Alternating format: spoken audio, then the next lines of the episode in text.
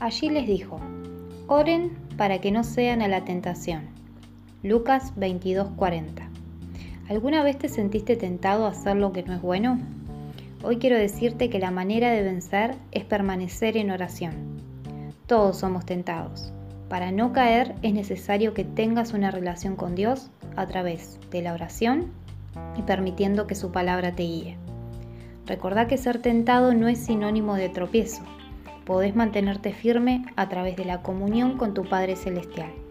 La Biblia dice que Jesús fue tentado en todo, pero no tuvo pecado. Él venció en la cruz y vos también vencés si lo tenés a Él. No significa que no vas a ser tentado. Sin dudas vendrá la tentación, pero si mantenés tu llama encendida, tenés la garantía de que no vas a caer jamás porque aunque vos y yo fallemos, Dios no falla. Te animo a permanecer buscándolo para que tengas éxito en toda circunstancia. No te canses de hacer el bien. No te des por vencido, porque Él se hace fuerte en tu debilidad.